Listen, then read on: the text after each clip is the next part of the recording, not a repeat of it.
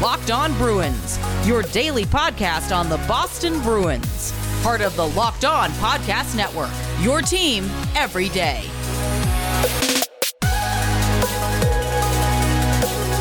What is up, Bruins fans, and welcome back to the Locked On Boston Bruins podcast. I'm your host, Ian McLaren, and this is a daily show where we discuss all things Spoked B, as well as take a look around the NHL. Today is Monday, August 2nd, and this episode is brought to you by the Locked On NHL podcast. You need more hockey news, and Locked On NHL is here to fill the gap. It's our daily podcast on everything happening in the league, and I am actually on there today talking about David Krejci and Tuukka Rask and all things Boston Bruins, which we will expand upon here today with kind of an off-season reset asking where do the Bruins go from here. Before we get into that, a quick reminder that uh, it is the month of August, kind of a downtime for the NHL calendar, and as a result, the podcast will be three days a week this month. Uh, the plan will be to get one up Monday, Wednesday, Friday, but it could be some other days along the way. So please do hit that subscribe button. Each new episode will be automatically added to your feed for you to download, listen, and enjoy. There could be some bonus pods along the way, as I did on Friday after the David Krejci news broke. If you're on Twitter, you can follow along at LO Boston Bruins. On Instagram, we're Locked On Bruins. And you can find me, my dad jokes, hockey tweets at Ian C. McLaren. So let's get into it, shall we? First of all, Let's take a look back at what has been a busy offseason so far for the Boston Bruins. First of all, we had Jeremy Lauzon selected by the Seattle Kraken in the expansion draft, followed by the re signing of Taylor Hall to a four year contract worth $6 million. Then, per season, I should add. Then the Bruins decided not to qualify Ondrej Kase and Nick Ritchie, allowing them to become unrestricted free agents. Before we could get to the free agent period, there was the NHL entry draft, in which the Bruins selected Fabian Lysell. After that selection, I did drop a bonus pod kind of mentioning the uh, character, quote unquote, issues that he had um, that perhaps allowed him to drop to the Bruins spot in the draft. Uh, Matt Porter of the Boston Globe had a great article up on him over the weekend to kind of expound on that. Uh, part of the reason why he had been given that label is because he asked for a transfer from his uh, junior team to the Swedish Hockey League, which is the men's pro league over there. Uh, his former under 16 national coach Anders Lundberg pointed out uh, to Matt Porter that the Swedish mentality is don't stand out. So he kind of bucked that trend, and that's part of the reason why he had been given that label. Porter wrote Frölunda, considered one of the power organizations in Swedish hockey, was miffed about losing a potential top 10 NHL pick to a competitor. Word got around, and Lysell got a label. And the label was that he has uh, character issues. His North American res- representative is Jerry Johansson. He said teams don't necessarily like strong minded young men. They like, yes, sir, no, sir, whatever you want me to do, sir. In my experience, the best players are strong minded. That gets interpreted differently when you're young. There's nothing wrong with this guy's character. He's a great kid. He left Frölunda for a very good hockey reason. They weren't happy about it. That was the narrative that was completely incorrect. He didn't deserve that, but he dealt with it. So that's where those uh, character issues come from. Uh, whether or not they're founded in reality, uh, you know, remains to be seen. I had heard some other uh, bits and pieces of more sordid things, but uh, hopefully that's all it is. And, you know, in hockey, things like that are more, uh, you know, magnified than in reality or in other sports. In the business world, per, for example, if you show great confidence, that's something to laud. But in hockey, you know, it's uh, it means you're you're a problem in the room. Anyways, I believe Porter's the first Bruins reporter to really get on that, and uh, all credit to him there. I thought it was worth revisiting since it had been an issue after the draft. From there, we saw free agency come about. The Bruins re signed defenseman Mike Reilly. They added Derek Forbort on the back end, uh, a strong, big, shot blocking defenseman. They added Thomas uh, from the Vegas Golden Knights, who's ready to contribute in the bottom six, uh, chipping in on the penalty kill. Uh, he said he's a bottom six guy, be good defensively, create something offensively too, be a good penalty killer, help the team win the game. A versatile, uh, you know, bottom six forward that the Bruins added. They also added a versatile player in Erik Haula, uh, who kind of the same as uh, Nosek, just really ready to come in, natural center, uh, but can play on the wings. And another guy who will be beneficial in the bottom six uh, and competing for um, playing time with some others down there as well. And then uh, Nick Foligno, who we've talked about as well, signed with the Bruins. All of this came a couple days before we get the statement from David Krejci that he is indeed deciding to take his game back to the Czech Republic, where he will finish his career playing in front of family and friends uh, 63rd overall pick back in 2004.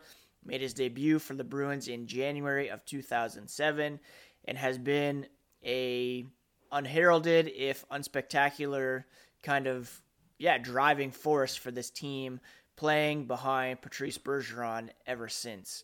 One of the most integral players to Boston's success over the last decade. And, uh, you know, I said on Twitter that Krejci to Horton in game seven of the 2011 Eastern Conference Finals was probably one of my favorite hockey moments ever. Uh, he won the cup with the Bruins that year, of course. He would have been the Conn Smythe winner if he had, uh, or if the Bruins had won in 2013. Uh, just an unreal run that year, and just a steady, constant and important presence for the Bruins over the last, yeah, you know, 14 years.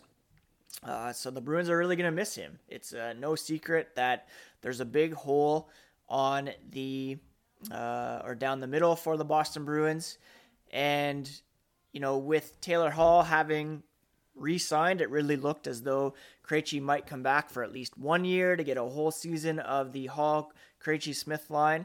Uh, that's not the case, and he will return to the Czech Republic, ranking in the top 10 in the following Bruins categories. Games played, he ranks seventh, assists, he ranks seventh, points, he ranks eighth, playoff games, he ranks third, playoff goals, he ranks sixth, playoff assists, second, and playoff points, second in team history.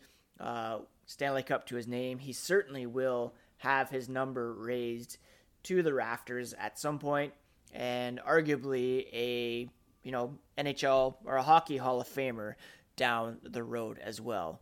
But his um, departure, along with the signings that they've already made, raises some questions for the Boston Bruins, and we'll get to those here in a moment. But before we do, a quick word about Bet Online, the fastest and easiest way to bet on all your sports action. You can get all the latest news, odds, and info for all your sporting needs, including baseball, basketball, hockey, football, and UFC. Use your laptop or mobile device and check out all the great uh, news, sign up bonuses, and contest information that they have over there.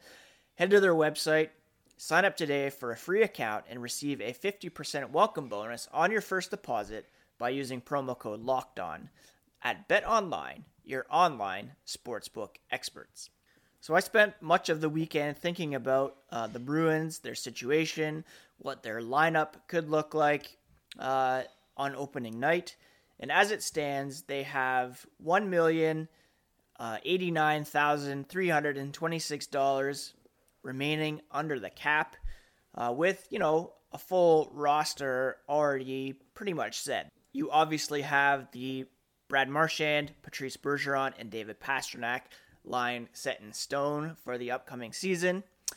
And then from there, it gets a bit more challenging to project what the lineup will look like. Taylor Hall and Craig Smith seem pretty much set at the second line, But who is going to play center? Is Charlie Coyle healthy? And can he live up to the $5.25 million AAV that his contract carries? A modified no trade clause, a no move clause. You know, he's being paid to be the second line center. And um, hopefully, his off-season surgery and his off-season regimen allows him to step in and play that second line role. But that is not, you know, by any means uh, guaranteed. Perhaps he's more suited for the third line where he could play with Jake DeBrusk, uh, Nick Foligno, Erik Haula, and maybe even on the right side, as the Bruins do have a lack of right hand shots in the lineup at the moment, uh, with all their best players. Having said that, on the fourth line, you could have uh, Tomas Nosek, uh, Trent Frederic, Curtis Lazar, Chris Wagner, guys vying for that spot. You'll have Carson Kuhlman looking for ice time, uh, Zach Senyshyn still looking to make his presence felt at the NHL level. Uh, so there's a lot of questions within the bottom six, and a lot of who knows who could fill the role for the second line center. Is Coyle ready? Is Jack Studnicka ready to take the next step? Ideally, you'd want a guy who is established as a second line center brought in. Uh, there are some trade candidates out there. Christian Dvorak is a guy the Bruins have been looking at. Uh, Ryan Strome is a guy that I think could fill that role, although he doesn't quite bring the defensive game that the Bruins are used to at that spot. Jack Eichel's a bit of a pipe dream, although uh, he and the Sabres are nearing a very messy breakup, and perhaps uh, that will push the Sabres to take below market value or retain some salary there. If that's the case, there will be more teams interested, but I don't think it's a secret that Eichel wants to play for the Bruins. He doesn't have that no move protection, so he can't really pick and choose where he wants to play, as Taylor Hall did when he was available for a trade. Uh, but yeah, there's some big questions for the Boston Bruins uh, down the middle for sure. You have Bergeron, Coyle, uh, Haula, Nosek, Frederic, Lazar, who can all play the center position. Nick Foligno possibly also in a pinch. Uh, but who really comes in after Bergeron is the big question. Do they try to go with the center by committee approach, as Don Sweeney alluded to last week? Or do they swing, uh, try to move Jake DeBrusk, and bring in a guy who's more of a true second line center for Bruce Cassidy to deploy at that position? It's a big question, and one we don't have answers to at the moment. On the defense, things are a bit more secure. You have McAvoy, Grzelcyk, Carlo, Reilly, and then probably Forbort and Clifton, with guys like uh, Jakub Zboril, John Moore uh, vying for some playing time. Urho Vaakanainen looking to make the next step as a 22 year old first round pick. Uh, Brady Lyle, uh, Mark Divver of the uh, who covers the Providence Bruins, had a great article about him over the weekend. How he's very motivated after being undrafted. 22 um, year old could be looking to make the next step as well as a right hand shot. The Bruins don't have many of those on the NHL roster. Just you know McAvoy, Carlo, Clifton, and I think Brady Lyle could really challenge Clifton for some playing time on the bottom, uh, or sorry, in the third pair defensive role.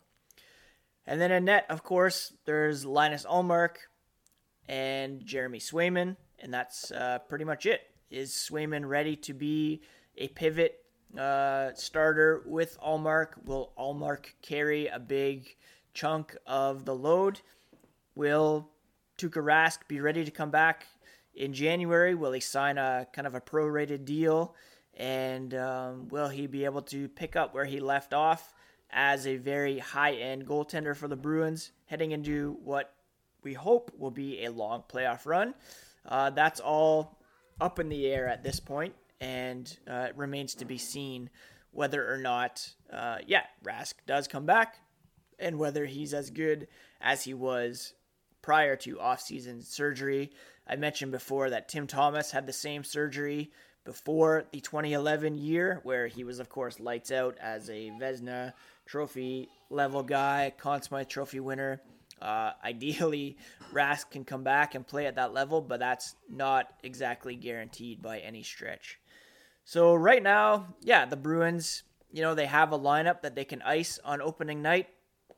They're way up against the cap unless they make a trade involving a Jake DeBrusk who carries 3.675 million against the cap. John Moore is at 2.75 million.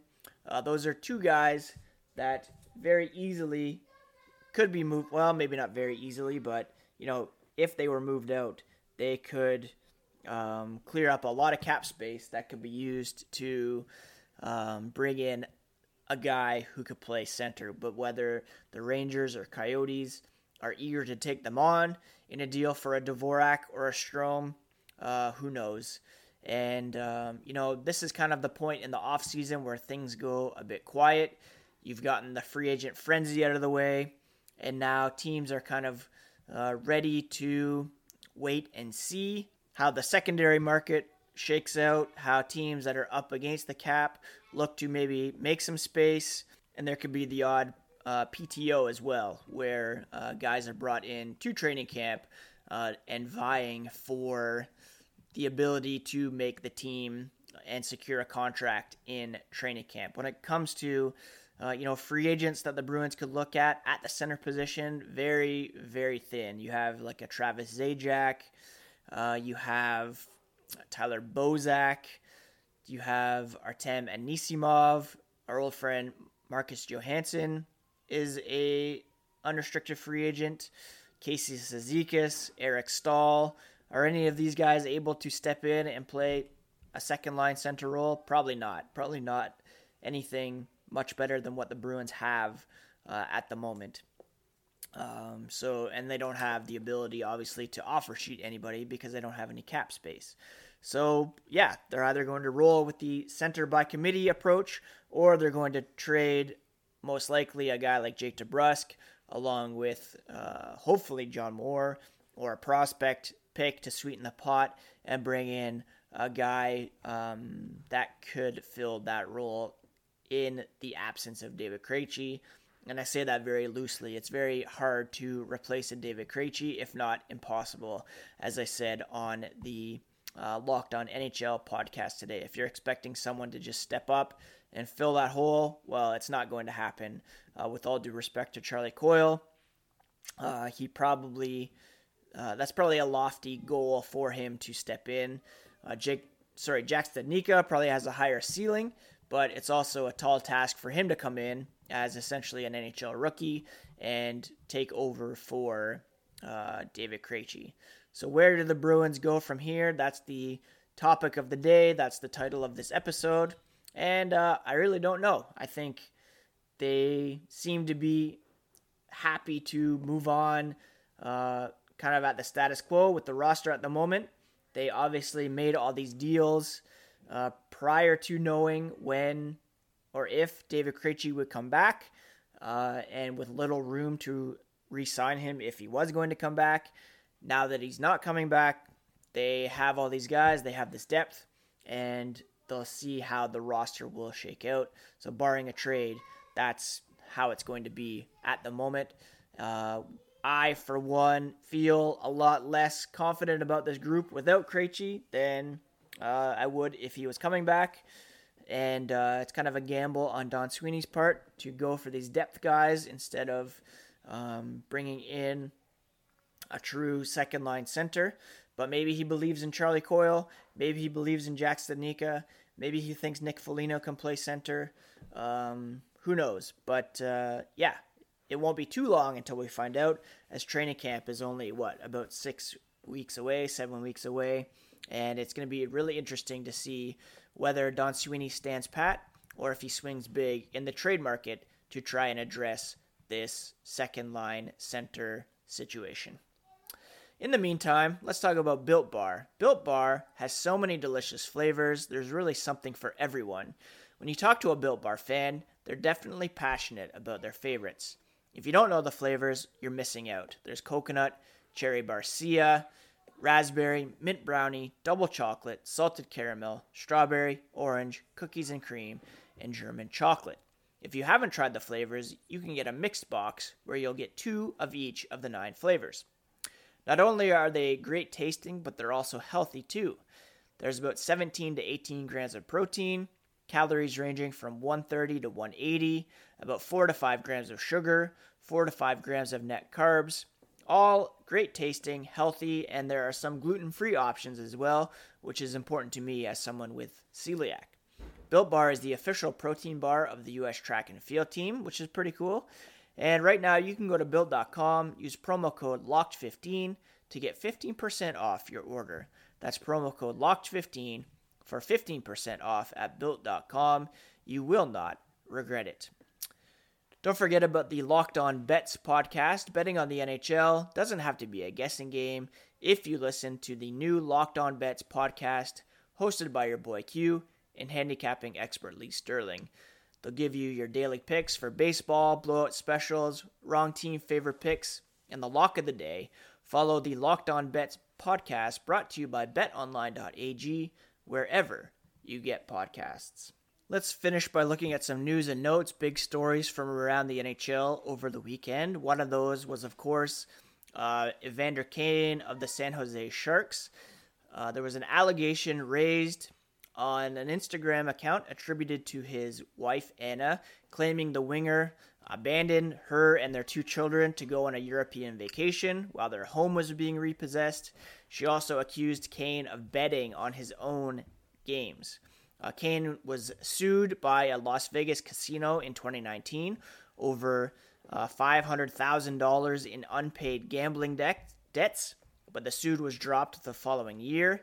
Uh, in January of this year, he filed for bankruptcy, claiming nearly $27 million in debts, including 1.5 in gambling losses. He's also facing six active lawsuits from uh, money lenders. Uh, the NHL is launching an investigation into the allegation about uh, him gambling on NHL games. Uh, the Sharks also released a statement indicating its support for a full investigation. Uh, Kane came out on Twitter on uh, Sunday uh, denying all these allegations, uh, kind of uh, unfairly painting his ex as having or, or being mentally unstable, which is a common deflection in these situations. Uh, but really sad situation overall, and, and, just hope that you know his his daughter's okay through all this, and that there's a resolution to it that is you know fair for everyone. Um, going back to Jack Eichel, there was a uh, statement from his agent over the weekend, really complaining about the Sabres not yet clearing him to have surgery that he wants to replace an, uh, a disc in his neck. Uh, Jeff Marek and Elliotte Friedman interviewed a neurosurgeon over the weekend uh, who provided Eichel with the recommendation to correct the herniated disc with the uh, artificial disc. Uh, the doctor explained the procedure, the risk, and why it would be more beneficial than neck fusion surgery. One of the reasons why there's a disconnect between the two parties is kind of this disagreement over uh, the best approach. Uh, ultimately, it should be Eichel's decision what he wants to do, and this is leading to a delay in the trade process as well as the ultimate, uh, you know, breakup that is that is coming. Finally, uh, they also said I should add that they had expected a trade by now, kind of putting the pressure on uh, the Sabres to get something done. Also, uh, Marc Andre Fleury has decided that he will play for the Blackhawks this season. He said he was going to take some time to assess the situation for himself and his family, look into the um, Blackhawks. There's obviously that ongoing sexual assault investigation, but he, I guess, felt that it was worth, um, yeah, jumping on and uh, becoming a member of the Blackhawks, which is, uh, you know, his decision. Not one that I would have endorsed per se, but uh, here we are. The reigning Vezina Trophy winner will become a member of the Chicago Blackhawks after being acquired from the Vegas Golden Knights. Finally, the Toronto Maple Leafs made some noise over the weekend by signing both Nick Ritchie and Ondrej Kase. Uh, it's being said that they could have top six potential for the Maple Leafs. Will certainly add to the rivalry between the Leafs and Bruins. You know, for Kase, I just hope he's healthy and can resume his career. Nick Ritchie, expecting him to be a top six guy, probably, um, yeah, reaching for the stars a bit there. Uh, but yeah, whatever. Best of luck to both of them as they attempt to um, find a new home in Toronto. That's pretty much it for today's episode of Locked On Boston Bruins. Thank you so much for taking some time to listen. I hope you all had a, a great weekend. It's a long weekend up here in Canada. Uh, took some time to go to the skate park with uh, my son, who uh, was scooting over there, having some fun. Uh, it was raining most of Sunday, so didn't get to do too much. But um, my wife Lauren and I have been watching the Doctor Death uh, show that uh, was a podcast, now a Peacock series, starring Joshua Jackson. One of the reasons why he didn't appear on the Mighty Duck show, as a side note. And uh, yeah, just been catching up on some uh, reading, podcasts, and things like that. Just trying to relax a bit. So yeah, I hope you're all doing well. Again, we're gonna be three uh, podcasts a week for the month of August. So you can expect one on um, Wednesday and then another on Friday. So, yeah, thanks so much for listening and uh, happy Monday. And we'll talk to you again in a couple days. Later.